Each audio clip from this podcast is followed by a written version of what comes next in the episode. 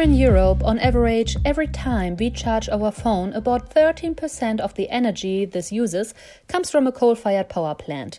But this figure varies widely across a bloc. Poland is, by far, the most dependent on coal power, this fossil fuel accounting for more than 80% of the country's energy mix. In Germany, the figure sits at around 30%. While some member states will have completely phased out coal by the end of this year, most will continue to rely on it to some extent or other until around 2030. Surprisingly, perhaps, Germany brings up the rear in this regard, setting itself the less than lofty target of 2038. In today's episode of the Green Deal podcast, we are discussing the EU strategy to kick its collective coal habit sulfur dioxide, nitrogen oxides, particulates, carbon dioxide, mercury, arsenic. Large quantities of these harmful pollutants are emitted into the air we breathe from the chimneys of coal fired power stations. The fine dust particulates are especially noxious. These are microscopic in size and enter the bloodstream through our lungs. In addition, coal produces the most CO2 per kilogram of all fossil fuels, almost twice as much as natural gas. But energy sources in Europe are scarce and ever more expensive.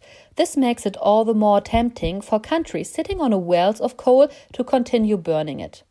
Banning coal is not the right way to go, says energy expert Ionuț Purica from Romania, a member state with large coal reserves. For him, the future lies in finding technologies to make coal use less polluting. După părerea mea, nu este normal să abandonezi o resursă care la uh, consumurile actuale deja poate să asigure In my opinion, it is not right to abandon a resource which, at current consumption levels, could provide energy for some 140 years. It is very clear that we have a resource, coal, which is as useful as can be, and which also has a strategic security component because by using coal, we can cover situations of extreme drought, for example, as has happened in our country several years. In these circumstances, it is clear that new technologies are needed clean coal technologies, coal gasification technologies, technologies for using coal in a very efficient way. Technologies for capturing and storing the CO2 emissions produced by the various coal fired power plants and thermal power plants. Very effective technologies are emerging that will allow us to use coal safely and cleanly. Și așa mai departe. Apar niște tehnologii cât se poate de bune cu care vom putea să utilizăm cărbunele într-un mod uh, sigur, într-un mod curat și așa mai departe. Dumitru Fornea, General Secretary of the National Confederation of Romanian Trade Unions, Meridian, and a member of the European Economic and Social Committee, also considers coal to be an important energy resource. But he warns that its quality is deteriorating as it is increasingly made up of brown coal or lignite, the lowest grade coal, which is more polluting and less efficient. La nivel mondial avem rezerve importante de cărbune Globally, we have large coal reserves. We are talking about a thousand billion tons. One third of this is lignite, and two thirds is hard coal and anthracites. In Europe, we have 100 billion tons. So the situation here is the opposite of the global picture. We have more lignite in the European Union. Lignite, as you know, is a lower quality coal in terms of calorific value. And in Romania, the Romanian authorities know of 200 132 million tons of coal reserves, the equivalent of about 85 million tons of oil. Again, we have more lignite than hard coal and anthracite. But the problem in general is that although the reserves are very big, they are getting poorer and poorer in terms of quality, and their low calorific content leads to a problem of energy efficiency.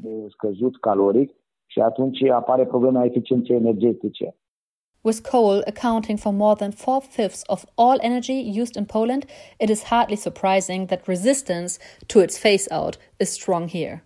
But Jakub Wiech, a Polish journalist specializing in energy issues, points out that his country is not in a good place politically speaking. Widzę, że pewne pomysły dotyczące tego pakietu będą forsowane. Taking into account the current shape of this discussion and the current distribution of political accents and political power, I can see that certain of the EU's green goals will be forced through without the consent of some countries, including Poland, because a smaller and smaller number of countries continue to sympathize with Polish arguments, which are based on our country's still very high emission economy. If we look at what is happening in Central Europe, we see that things such as coal based farming are a thing of the past.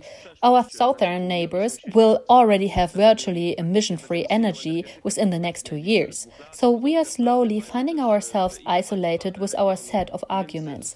This puts us in an unfavorable political situation and we have to prepare for it. According to Wiech, richer countries like Germany or the UK are better able to support their energy sectors and their industries than Poland is. With massive financial transfers, they can reduce their emissions without harming their economies, he says. In addition, Polish citizens are more fearful of this energy transition as more people are afraid of losing their jobs. But even Germany is facing strong internal opposition, hence its under ambitious goal of phasing out coal by 2038. This is far too late, experts say. So, why is Germany struggling in this regard? Aline Kinsey, a journalist who explains the EU's Green Deal plans on YouTube channel Klimaneutral in cooperation with the Climatic Foundation, gave our German partners her take on why Germany is dragging its feet when it comes to abandoning coal. Also 2038 ist auf jeden Fall zu spät. Wenn wir 2038 is definitely too late if we want to stick to the Paris Agreement. If we want to meet the 2 degree and especially the 1.5 degree benchmark goal, then we can't wait until 2038 as it is mathematically impossible to hit this target if we do so. What is making it so challenging for Germany? I'm guessing the coal industry has a very strong lobby. They always side with argument of jobs being on the line if we turn away from the coal industry, and no politician gains popularity from the prospect of job losses. There you can only lose. But I believe that if our politicians put their faith in science, we might be able to make this transition much sooner.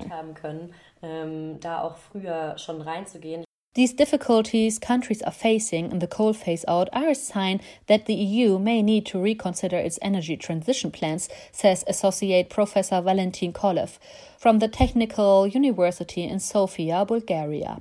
The author of reports on the state of coal fired power plants in Bulgaria believes that Europe is heading towards rethinking its Green Deal.